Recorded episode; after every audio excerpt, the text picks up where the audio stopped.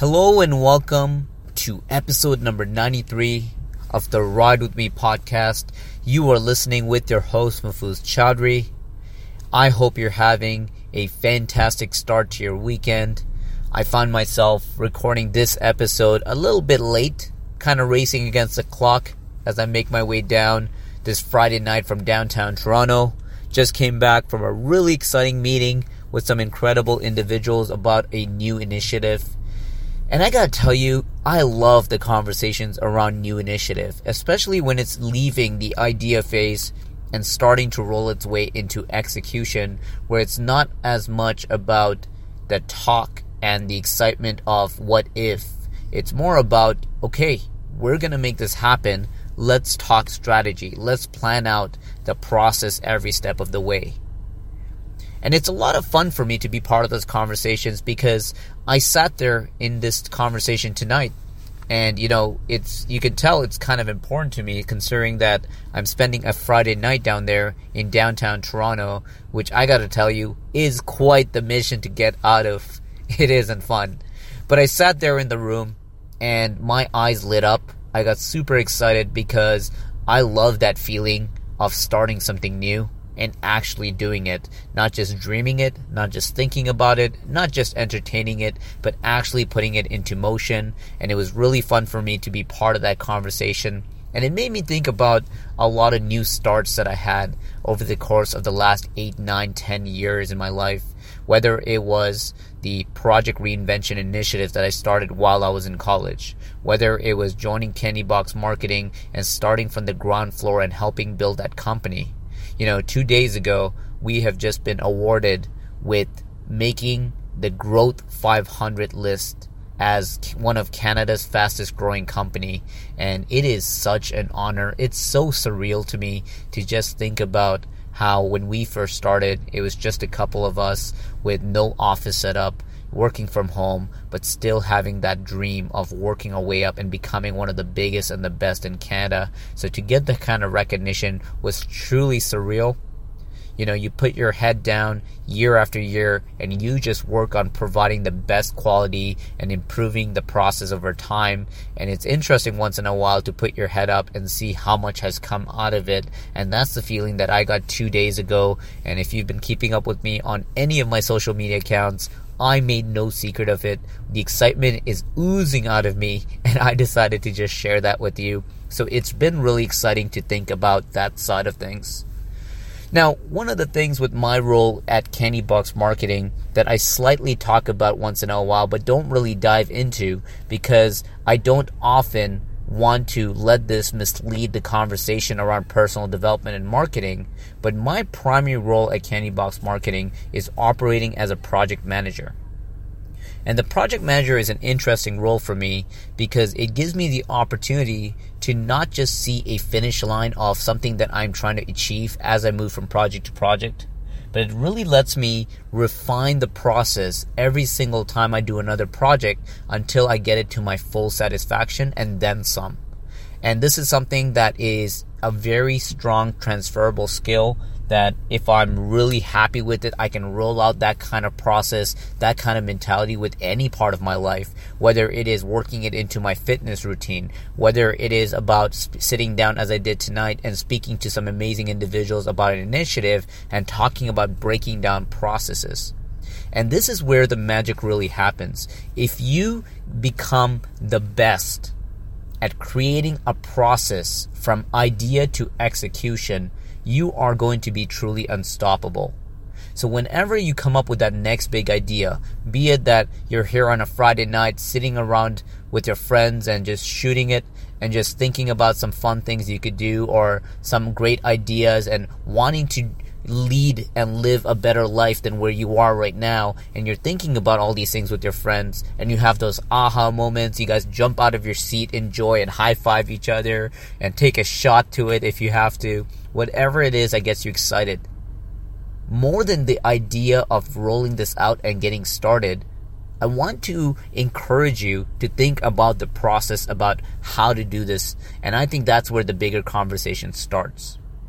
You know, sitting beside a friend that I got to make today, Her name is Tiffany, and she's a fantastic entrepreneur. And it was really fun just listening to things from her perspective.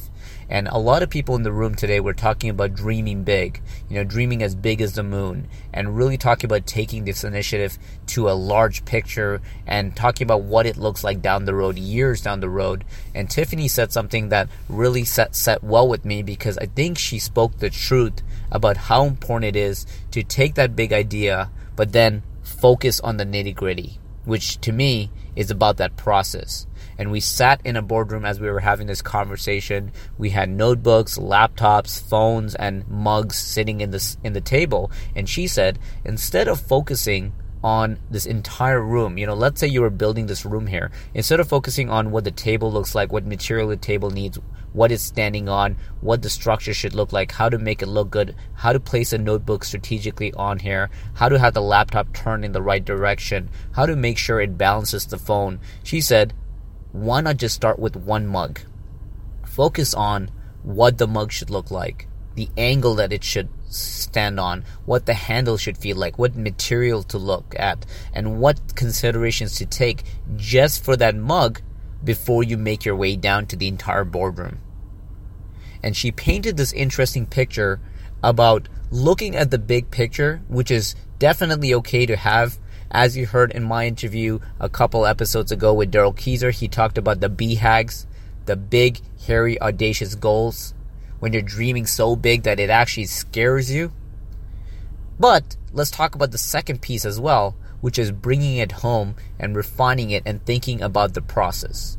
You know, before Tim Hortons has opened up thousands of locations all across the country and then some in different countries, they started with just one, and it was opened in Hamilton, Ontario, and it ran for many years as a single location in order to perfect the process perfect the way that that one store needs to operate everything from how many employees are needed what the uniform should look like what the layout of the store should be how to strategically set up the products and the cups and the plates and the bags so that you can serve a customer very quickly and how to speed up time over time you know, when the drive through came into the equation, they worked that into their process, but they focused on it one step at a time. And it was only when they felt like they've mastered the process.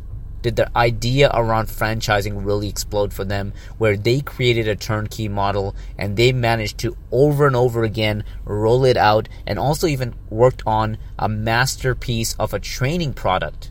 You know their training was so perfect as well where no matter who they brought in they could bring that individual up to speed so that they could operate the business just as well as the main head office in Hamilton Ontario and that was really interesting to think about from the position that you're in with whatever this idea is. For some of you, it may not be business. For many people, it's even like that one passion in their heart where they want to do something good for the world and they're not sure where to get started.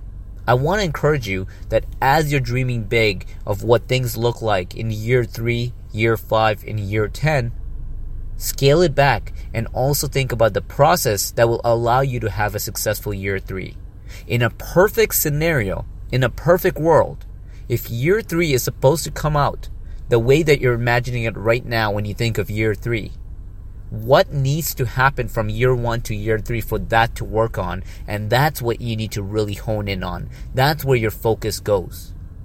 Using the, the workout routine that I've been talking about and kind of trying to share with you how things have been working out for me, this has been an interesting thing for me to think about where I have goals of what I want to look like and how much I want to weigh by the by the end of year 2019.